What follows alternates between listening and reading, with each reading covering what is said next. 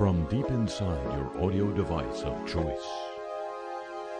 Hey guys, the the two words I would, uh, if I had the power, the two words I would abolish from the spoken English language as heard on radio or television or podcasts.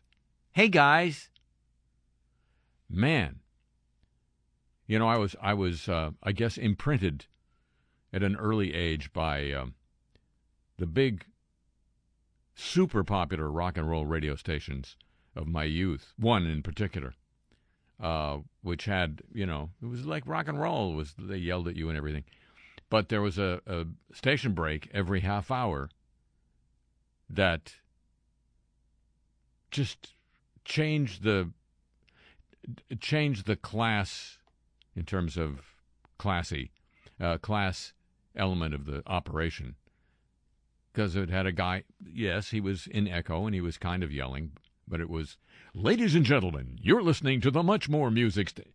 and it just impressed me that in the midst of all the insults to our intelligence that were being thrown at us by that station, they took the time and they cared enough to call us ladies and gentlemen, even though we were, you know, 18 and had pimples. I'm I'm just talking about the the average of that audience. And so it it uh, just seems, I don't know, insulting. Also, you know, by the way, it ungenders guys. Guys is now suddenly what used to be called guys and gals, but you can't call them gals, so everybody's a guy.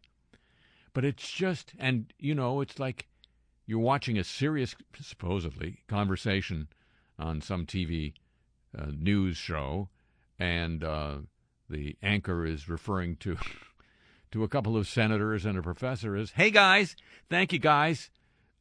it just seems that's locker room talk in my book, and I'm I am writing my book, so but that won't be in there. Now, um, lest you think that I don't have a a clear sense of what I don't know, I grew up in a. Uh, this is a change of subject guys. Uh, I grew up in a what used to be called, maybe still is, a mixed neighborhood in uh, Los Angeles, and uh, taught school in Compton, and you know play basketball, and so I'm I'm have some for a white guy some familiarity with uh, Black America, uh, such as such as it is. And so I was aware that there was this holiday called Juneteenth, but I have to admit, full disclosure, I didn't really know the story. And this week, of course, as the to prove that when it wants to, Congress can do things fast. Wow. Did you see how fast a new national holiday was declared? I mean, it was breathtaking. You know, it it it was a good substitute for justice for all Americans, a, a holiday. But anyway, it's the least they could do. And uh, so the media was filled, were filled, with explanations of Juneteenth. And the the one that I saw most was uh, a army general, I believe he was a general, rode down to Texas and uh, announced to uh, some folk, some black folk there, that they were no longer slaves, and this was two years after the signing of the of the uh, Emancipation Proclamation. And uh, I kind of bought it until I read uh, two or three more serious pieces on the subject, and realized what uh, the late legendary conservative radio broadcaster Paul Harvey used to call the rest of the story, which is they knew down in Texas that the Emancipation Proclamation had been signed. That's not why that Army general and his regiment, his complement of troops, don't know the exact size. No, they were all about five eight. Um, why they came down there. That was not to inform the people in Texas of the existence of the emancipation. It was to enforce it. They had the telegraph, they knew, but there was a certain, shall we say, hesitancy down Texas way about actually complying. And uh, General General Granger and his troops were there to um, speed the compliance along a little bit. This is the same state whose governor, Governor Abbott, um, Lieutenant Governor Costello was not available for this. Governor Abbott, earlier this year, beginning of the year, I believe, uh, suggested that Texas should actually consider seceding. And uh, that leads to the conclu- conclusion that a lot of things may change in this life, but not Texas. Hello, welcome to the show.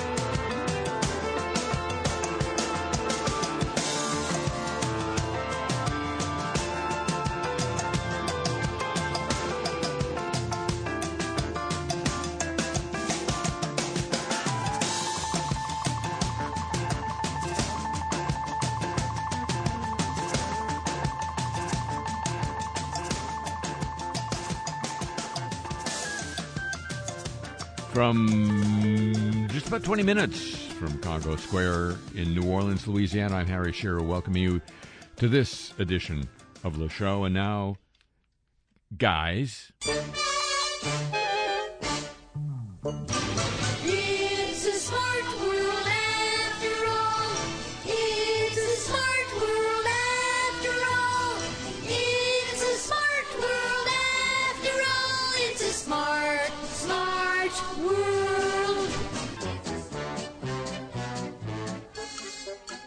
The uh, United Kingdom, Britain, has an information commissioner.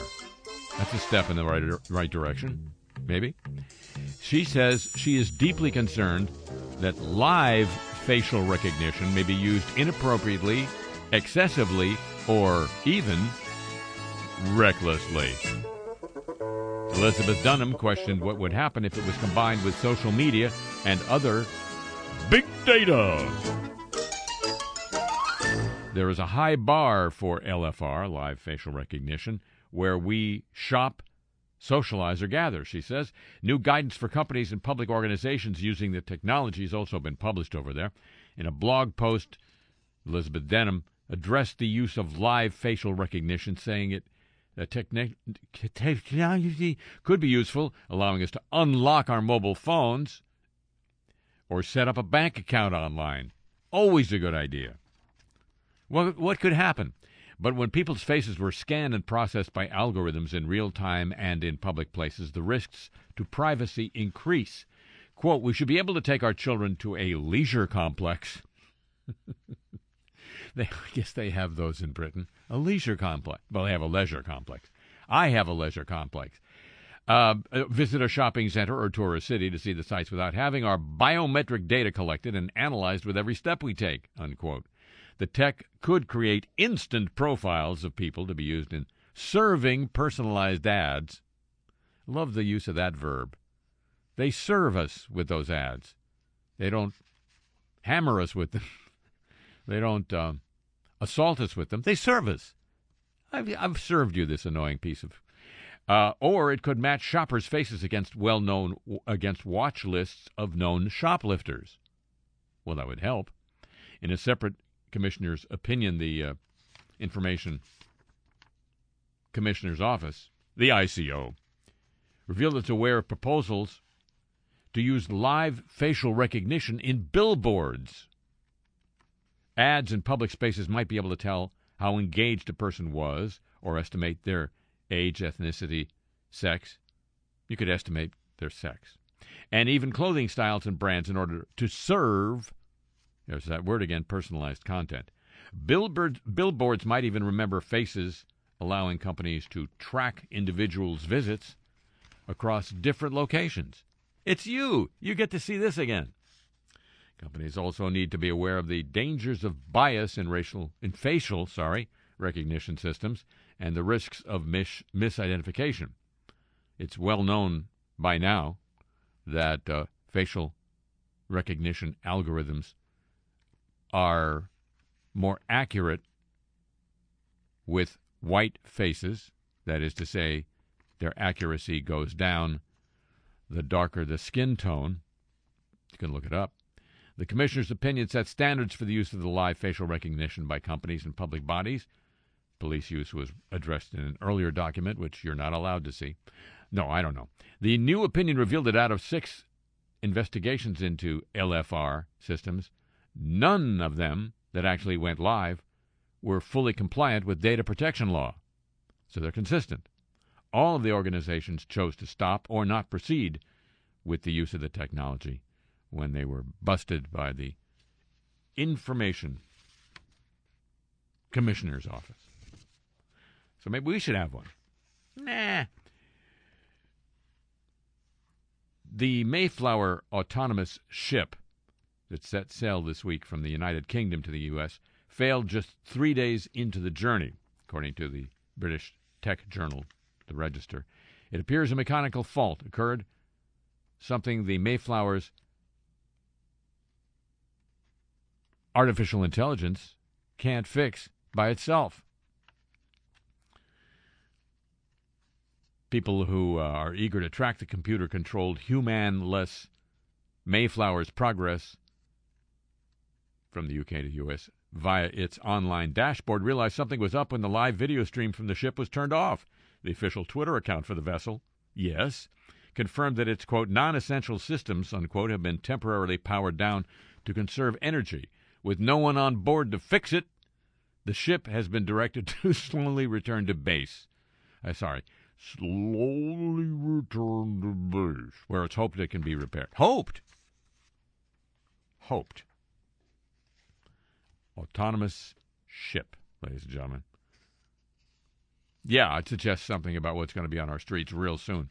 And also in Britain, the Advertising Standards Authority has named and shamed four influencers. It said repeatedly failed to disclose when their Instagram posts were actually ads. That's according to the BBC. The four Chloe Khan, Jodie Marsh, Lucy Mecklenburgh, and Chloe Ferry. Two Chloes. It's the two Chloes. Had previously been warned about breaking advertising rules, according to the Advertising Standards Authority. Are most influencers women? I ask that question because these all turn out to be women. It's part of its new policy, the Advertising Standards Authority has a policy of listing repeat rule breakers on its website. Further sanctions will be considered if the problems continued. It's not difficult, says the head of the Advertising Standards Authority. Be upfront and clear when posts and stories are ads. Unquote. The four will be named on the site for three months and subject to a period of enhanced monitoring spot checks. The guidance for influencers says, quote, you will also need to make sure it's clear when you're posting about your own products and services. But Jodie Marsh, one of the four, told the BBC using the nutritional products her business produced was a part of her life she would naturally document on Instagram. They're basically saying, I can't promote my own product. I feel like I don't have freedom of speech, unquote. At least she didn't compare it to the Holocaust. Khan denied the rule breaking posts were ads. I guess she didn't pay herself. And told the BBC the Advertising Standards Authority should have better communicated the regulations around advertising on Instagram. BBC has uh, also sought comment from the other named influencers. I'd love to hear what they have to say. The two Chloes. The authority said it had asked all four pri- prior to publishing their names to provide an assurance they would clearly label advertising posts. They either failed to provide that assurance in the first instance or subsequently reneged on it, they said. In March, they released its influencer monitoring report, found that 122 UK based influence accounts disclosed, disclosed that advertising in posts only 35% of the time on average. By the way, my wife and I have spent the last three months sleeping on the best mat. Oh, no, sorry. Sorry about that. Really very sorry. Indeed. And now, ladies and gentlemen, all I have to do is push that button and it starts. Ain't that something? Soft, listen to the warm. We can listen to the warm.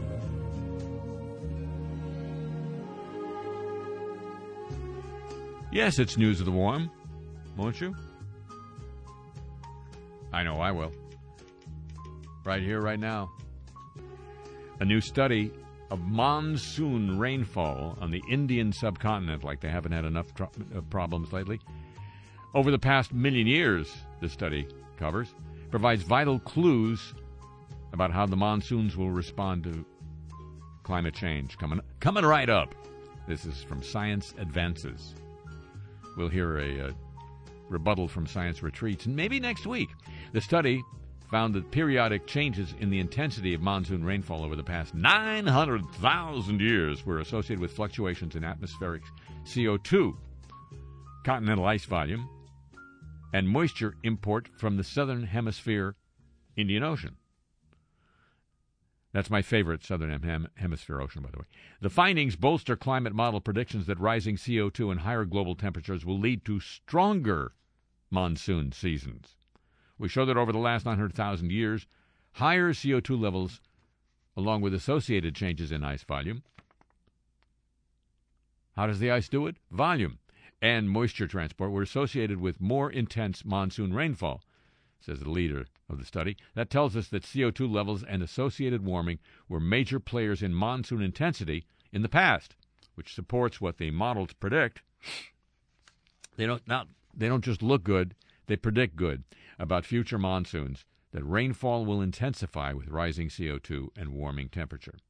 The South Asian monsoon, in case you wondered, is arguably the single most powerful expression of Earth's hydroclimate, with some locations getting several meters of rain each summer. Rains are vital to the region's agriculture and economy, but can also cause flooding, yeah, you think, and crop disruption in years when they're particularly heavy. Because the monsoons play such a large role in the lives of nearly 1.4 billion people, understanding how climate change may affect them you might think is important.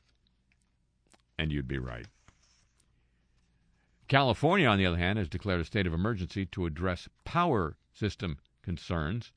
Parts of the U.S. Southwest reported dangerously high temperatures. An excessive heat warning is in place for much of Arizona and California and southern areas of Nevada and Utah. People are being told to stay in air conditioned areas and out of the sun. Okay, everybody, out of the pool. Californians have also been urged to conserve energy during peak times. Temperatures uh, remaining between 100 and 110 till later today.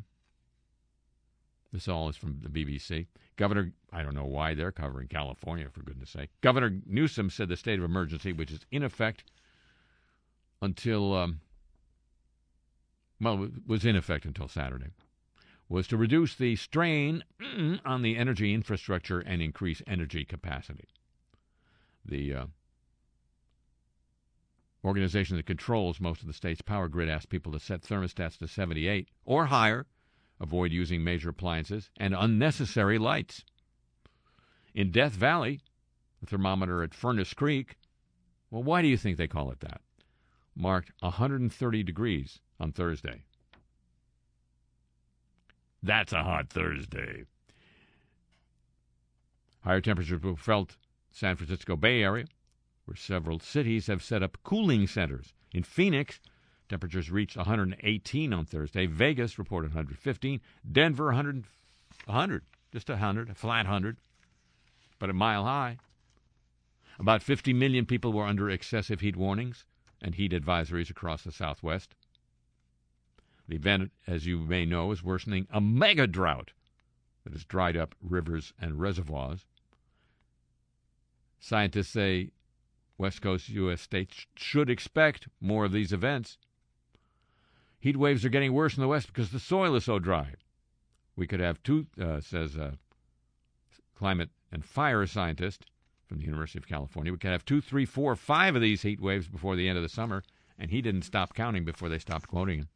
I bet. News of the Warm, ladies and gentlemen, copyrighted feature of this broadcast.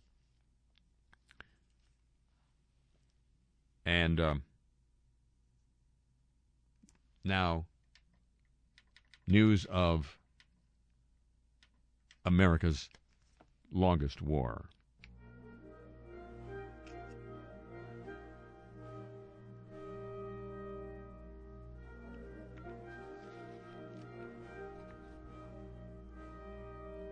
The Taliban are intensifying attacks across Afghanistan. The idea gain more territory ahead of the uh, full withdrawal of U.S. and NATO troops. According to Deutsche Welle, German broadcast service, the militia, or sorry, the militant group now controls vast swaths of land. Heavy fighting in many districts in recent weeks has inflicted heavy losses on both Taliban and government forces. More than 20 Afghan commandos were killed in one province on one day this week as they tried to regain control of one district that Taliban militants had seized 10 days earlier. The group's attempts to take over district capitals, big surprise, have resulted in civilian casualties. Many locals in these areas are fleeing for their lives to safe havens. This is what we've achieved, ladies and gentlemen, after 20 years of fighting over there. Khanabad in Afghanistan's northern Kunduz province fell to the Taliban last month. The militants were subsequently pushed back by government forces. Many other residents of the district are suffering due to the ongoing fighting between Taliban and government forces. Many shops in the district have been burned down. The, war, the warlike situation in Afghanistan comes just months after President Biden announced the complete withdrawal. Washington, which under the Trump administration signed a deal with the Taliban last year, is hoping that the militant group will engage in intra Afghan talks and work with the government, which for most of this time since that deal was signed, they've refused to do. Afghan President Ghani has uh, repeatedly urged the Tal- Taliban to declare a countrywide ceasefire. However, that didn't happen. A Kabul based security expert told Deutsche Welle the U.S. Taliban agreement last year and the unconditional withdrawal of NATO troops have boosted the Taliban's morale. Taliban leaders know they can defeat the government in Kabul, therefore, we've seen a surge in their attacks. Afghan security forces, according to the head of the provincial council in Laghman province, Afghan security forces are weakened because they no longer have NATO air support. They could have tried to get some during the last two decades. Despite claims by some Western officials that Afghan security forces are strong enough to deal with the challenges, the situation on the ground appears to be exactly the opposite. Afghan security forces are financially and militarily dependent on the U.S., says an Kabul based security expert. Without that support, they will be in a tough spot.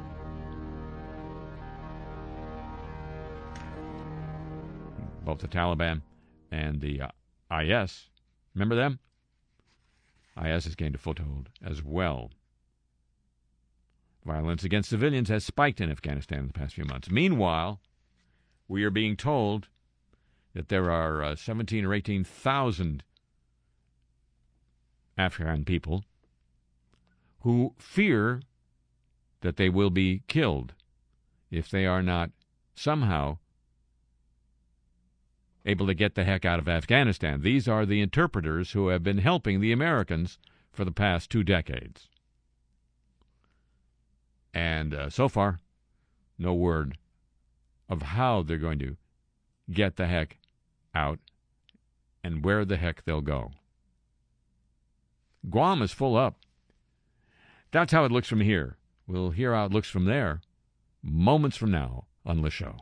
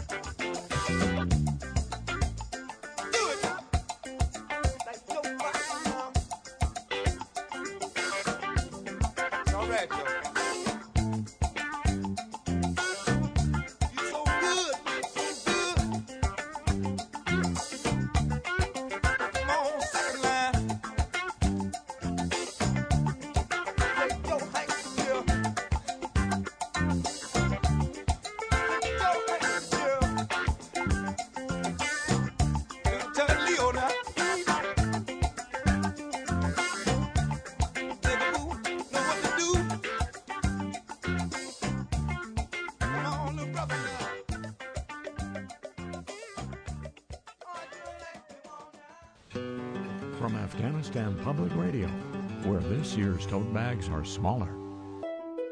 From the abandoned American television truck in downtown Kabul, the city that always sleeps, I'm Mahmoud. And I'm Hamid. We're Schmick and Schmuck, the Left Behind Brothers. Welcome to this edition of Karzai Talk. Today's program comes to you with the help of the Afghan Historical Society. In a couple of months, we're history. so, my younger brother, after 20 years of complaining about Americans being here, we're about to start complaining about them not being here. Uh, that tells you something about Afghan. Or about Americans. After all that Yankee cash sloshing around here for so long, a person could be excused for wondering why we're not all rich. Hmm, Maybe because, unlike me, we don't all own a Toyota dealership right next to the presidential palace. My brother is nothing if not a survivor. I try my best. The, t- the Tundras he's selling now have audio systems that only get the radio Taliban. That's right. It was the loudest station anywhere. uh, hello, you're on Karzai Talk. Hello, I'm Pete. Uh, long time translator, first time caller, maybe last time caller. Pete, I'm guessing that's not your real name. Uh, no, be, uh, before I started helping the Americans, I was working in a Walmart call center. They gave me the name and uh, taught me to chat a little bit about baseball. Uh, Pete, I'm guessing you're not calling to discuss the upsurge in strikeouts. no, Hamid, I'm, I'm one of the thousands of translators who may be left behind when the American Army turkeys out. Uh, don't you mean chickens out? Yes, I'm sorry. I'm uh, great with the accent, not so good with the vocabulary. well, I'm sure President Ghani has shared with you his plans for what what happens when the Americans leave. oh, yeah. He's moving to his country place in Guam. But uh, but what about his plans for all of you who helped the Americans so much while they were here? Mm-hmm. Well, we've been told they won't need us as interpreters where they're now being reassigned. Oh, where's that? Anywhere else in the world. Uh, maybe we should have acted more civilized. Meaning? Uh, you know, colonize someplace else and make them speak our language. Oh, so Pete, do you have a question for us, or did you just call to complain about your job? no, I was wondering, uh, with your connections, whether you know of a doctor who can uh, rewire my brain to take out the English. If the Taliban detain me and start to uh, enhance my interrogation, I really need to make sure I scream in Pashto. Uh, Pete, if my younger brother knew people like that, he'd still be president. Uh, maybe an Iraqi interpreter who the Americans left behind in their war is listening on the internet and could call him with some tips. Oh, that would be great. now, first we have to get on the internet. Ah, thanks for the call. Uh, are we going to banter amusingly between calls? I looked at the script. Better we should just take the next call. Hello, you're on Karzai Talk. Hello, I'm uh, Tawab, long-time pomegranate juice magnate, uh, first-time caller. Oh, Tawab, I love your juice. Unlike my brother, I couldn't care less if it lived up to its health claims. that case, of course, was settled long after I left office. No hard feelings. We uh, deducted the fine from our taxes. That's what you call win-win. so what can we do for you, Tawab? Well, I was listening to your first caller, and it filled me with shame that we Afghans can't do more to uh, help our own people who helped the Americans for two decades. Well, some people think maybe the Americans should be helping them. They're the ones who got to be more easily understood. Oh, so they're the ones with the planes. Well, well, I ship a lot of uh, pomegranates overseas, and they have to be trucked to the nearest port. well, that is a burden, but on the other hand, being a landlocked country means uh, those trees of yours don't have to be protected against saltwater damage. No, no, I have a, a lot of trucks leaving the country every day. Each one could probably have one interpreter concealed beneath the pomegranates. You would uh, smuggle out interpreters with your fruit? If it were a vegetable, no, no, we wouldn't. But the pomegranate is the fruit of freedom. It, it, it just feels right. And for the interpreters, it would feel better than being smuggled under a layer of watermelons. yes, that's that's true. Well, Tawab, Yes. if uh, Pete is still listening, we'll have your contact information here at the abandoned television truck. Thank you. And uh, thanks for the call.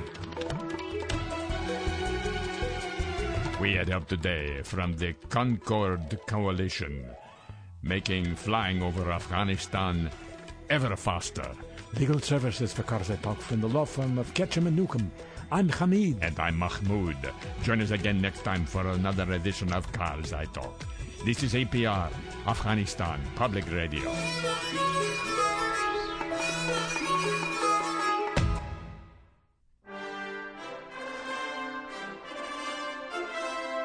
And now, news of the Olympic movement.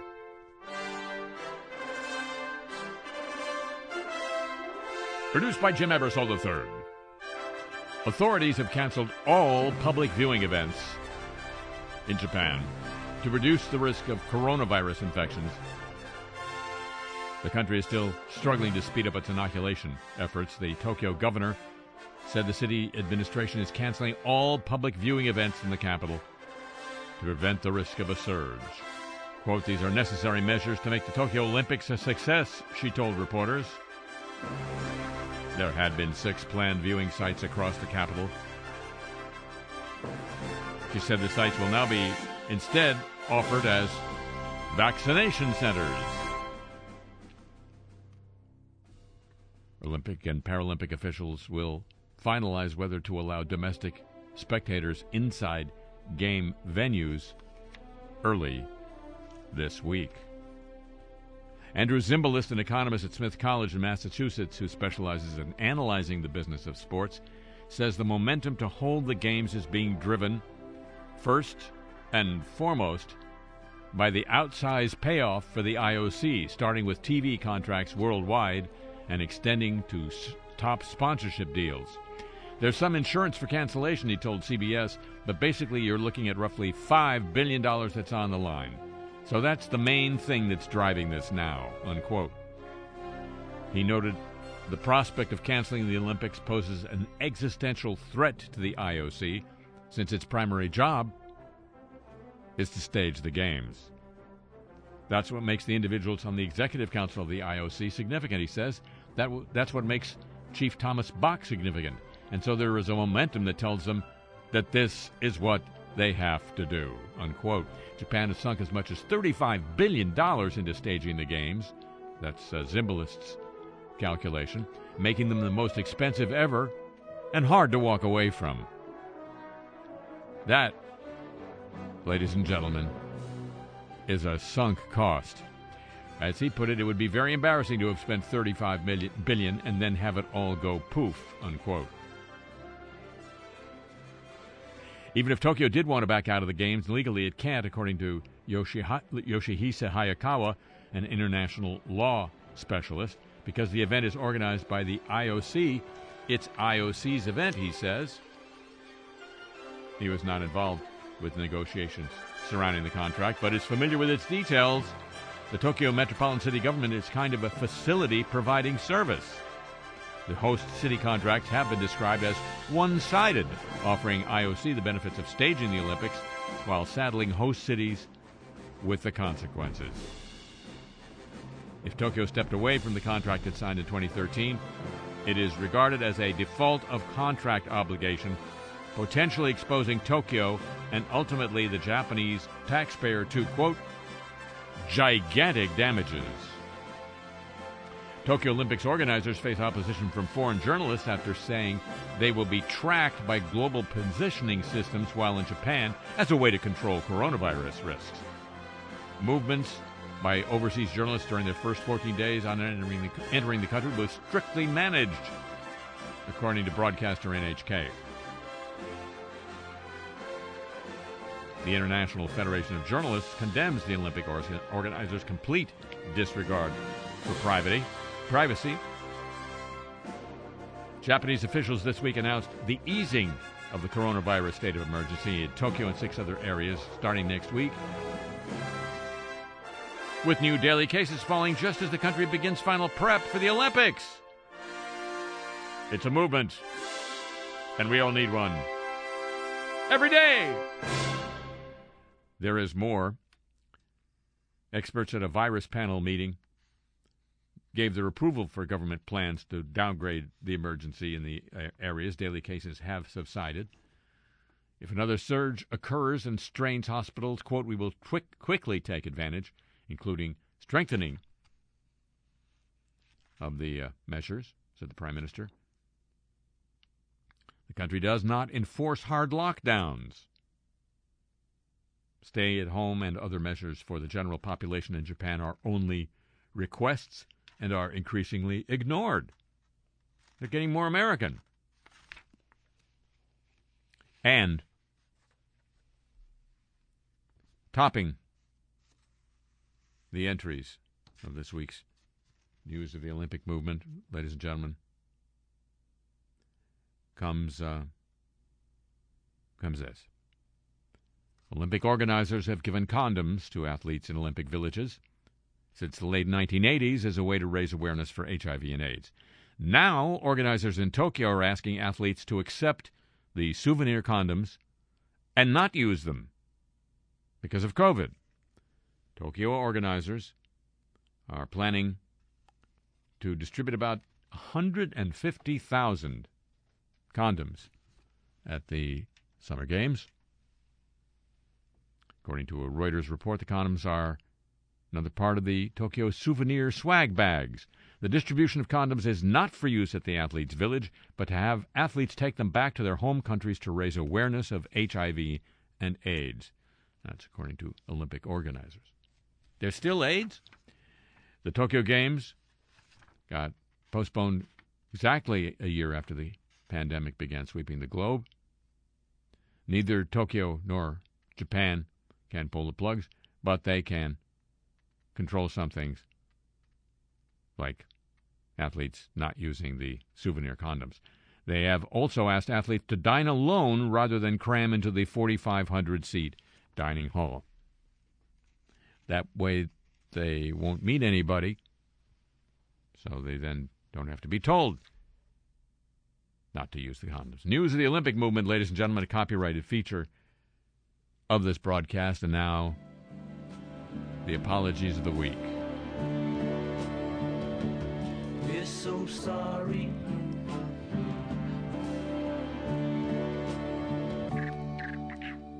The British criminal justice system has failed rape victims. A major report released this week concludes that leads top officials to say they were, quote, deeply ashamed, unquote, vowing to implement reforms to ensure justice for victims of sexual violence. The Justice Secretary said victims of rape are being failed. He was joined in that statement by the Home Secretary, Priti Patel, and Attorney General Michael Ellis. Since 2016, prosecutions have fallen by 62%, convictions by 47%, according to the report. And during that same time period, the number of reported rapes has almost doubled. There's a disconnect there. The reasons for the decline in prosecutions of rape are complex and wide ranging, the government says. Government promised to overhaul the system. It will publish regular scorecards. And it set a goal of increasing the number of cases going through the courts. The report included an apology for the failure. On an episode of The View this week, that's a talk show on daytime American television, Meghan McCain was ripping into uh, Joe Biden's post summit conference press conference, saying the president's angry response to CNN's Kaitlan Collins would have been widely condemned by the press had the same response come from his predecessor. Whoopi Goldberg began to counter that Biden made a very un Trump like apology within a minute or two of his eruption. McCain interrupted by saying, With all due respect, I don't care if he's apologizing. Unquote. That doesn't sound like a lot of due respect. Goldberg, visibly perturbed by the interruption, responded, I don't care that you don't care. To which McCain shot back, Well, I don't care that you don't care, Whoopi, so we're even. Well, good, Meghan, snapped Goldberg. Then you can be how you always are. McCain responded, You can be how you always are. The show then went to a commercial break because how do you top that? After, wh- when they came back from the commercial break, Goldberg apologized for being rude, and McCain did the same. I want to apologize because I was rude, Goldberg said. I didn't need what I need to say what I said, and I apologize because that's not the way I want to behave at work. Well, I apologize too, Whoopi, McCain said. Cool, responded Goldberg. I got to watch that show more often. The Atlanta Realtors Association issued its first ever apology in its 111 year history. It apologized to association, association members and the communities they serve for the association's history of discriminatory practices. So it did happen. In a video on the association's Facebook page and a letter posted to its website, Cynthia Lippert, the current president, narrated a detailed apology alongside former and current leaders of the association. Quote, We've become painfully aware of the historical crimin- discriminatory laws of the local, state, and federal governments, as well as the historical policies and practices of our national, state, and local realtor associations that were on the wrong side of justice, perpetuating racism and creating barriers for the pursuit, pursuit of owning property, Lippert said. There are many historical. Cynthia Lippert, yes. There are many historical events, laws, decisions, and initiatives that reflected the unfortunate history of hate and discrimination. For all of these issues, we apologize and are remorseful. She went on the sites documented in The Color of Law, Forgotten History of How Our Government Segregated America, that detailed how local governments allowed for covenants and deeds that restricted black home buyers from purchasing property in certain communities, as well as the widespread use of redlining. The apology noted how Article 34 of the National Association of Realtors Code of Ethics between 1924 and 1950 expressly promoted segregation by instructing realtors to avoid, quote, introducing into a neighborhood a character of property or occupancy members of any race or, race or nationality or any individuals whose presence will clearly be detrimental to property values in that neighborhood. Unquote. Dateline Redmond, Washington, the Lake Washington School District is investigating after its website was hacked this week, displaying racial slurs and other white nationalist references. Then it went offline. The district is Washington's second largest, the fastest growing in King County. Lake Washington officials acknowledged and apologized for the hack in social media posts. Said they first received problems around, uh, or reports of a problem around 4 o'clock in the afternoon last Thursday. The district wrote The page that was presented as part of the hack included vile, disgusting, and disturbing language that is filled with hate, racism, and is completely unacceptable.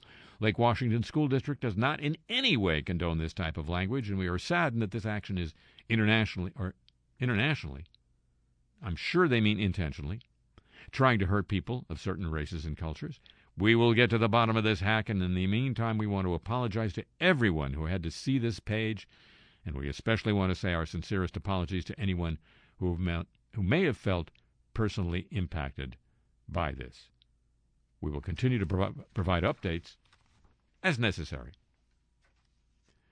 Warner Brothers' adaptation of Lin Manuel Miranda's musical In the Heights has been promoted as a long overdue corrective of the underrepresentation of Latinos in Hollywood, and yet during the film's opening weekend, discussion trended online over the movie's failure to accurately represent its namesake neighborhoods, Afro Latino population. This from the Hollywood Reporter.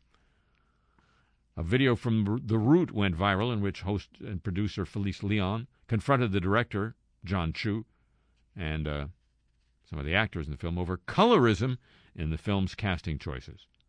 What would you say to folks who say that In the Heights privileges white passing and light skinned Latinx people? Chu acknowledged it was a fair conversation to had to have. I hope that encourages more people to tell more stories and get out there and do it right. Miranda responded to the criticism. I hear that without sufficient dark skinned, Afro Latino representation, the work feels extractive of the community we wanted to, so much to represent with pride and joy. I'm learning from the feedback. I thank you for raising it. I'm listening. I can hear the hurt and frustration. I, fe- I hear that without sufficient dark skinned Afro Latino representation, the work feels extractive. I'm truly sorry. Lin Manuel Miranda. Deadline Antioch, California. The city of Antioch made a formal apology to the Asian American Pacific Islander community this week. The mayor, Lamar Thorpe, and city council members signed a resolution apologizing for Antioch's past racism against Chinese immigrants decades ago. We take a dose of humility by acknowledging our troubled past and seeking forgiveness. In 1876, residents of Antioch were decades ahead of Tulsa in driving out the Chinese and burning their homes down. Andy Lee, board president for the Contra Costa College District, said, I hope our ancestors can now feel at peace in heaven with a late but still necessary apology. City not only apologizes to early Chinese immigrants, council members commit to honoring Asians and Asian Americans from now on. Didn't say how. Survivors of alleged sexual abuse in the hands of a former University of Michigan athletics doctor called for an investigation by the state's attorney general at a news conference this week into school employees who may have known of the abuse and allegedly did nothing. Dr. Robert Anderson, who worked at the school from 1966 to 2003, allegedly sexually assaulted hundreds of students. The University of Michigan Board of Regents apologized for Anderson's abuse after the investigation by an outside law firm. Anderson uh, is dead. The university report named some employees who received complaints of the abuse at the time they occurred and who allegedly failed to act. The university apologized for that, too. And President Joe Biden apologized uh, to CNN's chief White House correspondent, Kaitlan Collins, after he lost his temper while speaking with her at the end of his post summit press conference. Before departing Geneva on Air Force One, Biden walked over to a group of reporters and said he owed Collins an apology. I shouldn't have been such a wise guy with the last answer I gave. He also complained to the group of reporters that journalists never ask him positive questions. To be a good reporter, you got to be negative. You got to have a negative view of life, it seems to me. Somebody who doesn't sound like him said. Collins said uh, she didn't need the apology, but she appreciated it. I appreciate that he did, she said. And that, ladies and gentlemen, is the Apologies of the Week, copyrighted feature of this broadcast.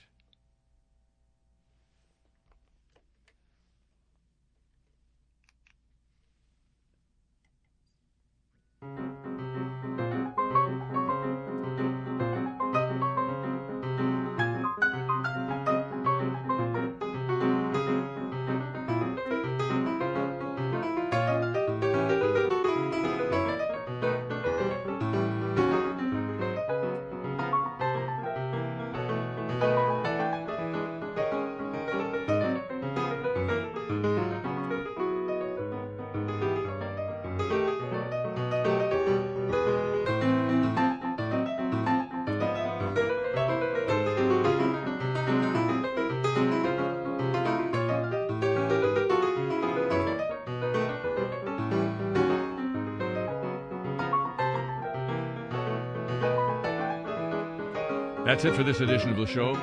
Back next week, same time, same station, or your time on your audio device of choice.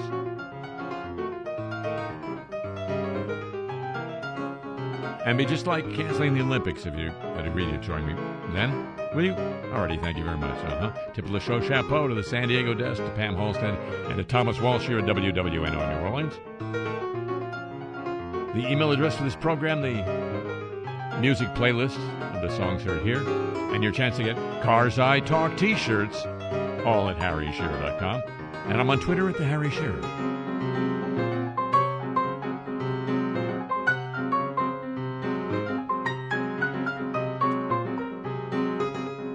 The show comes to you from the Century of Progress Productions and originates through the facilities of WWNO New Orleans flagship station of the Change is Easy radio network. So long from the Crescent City.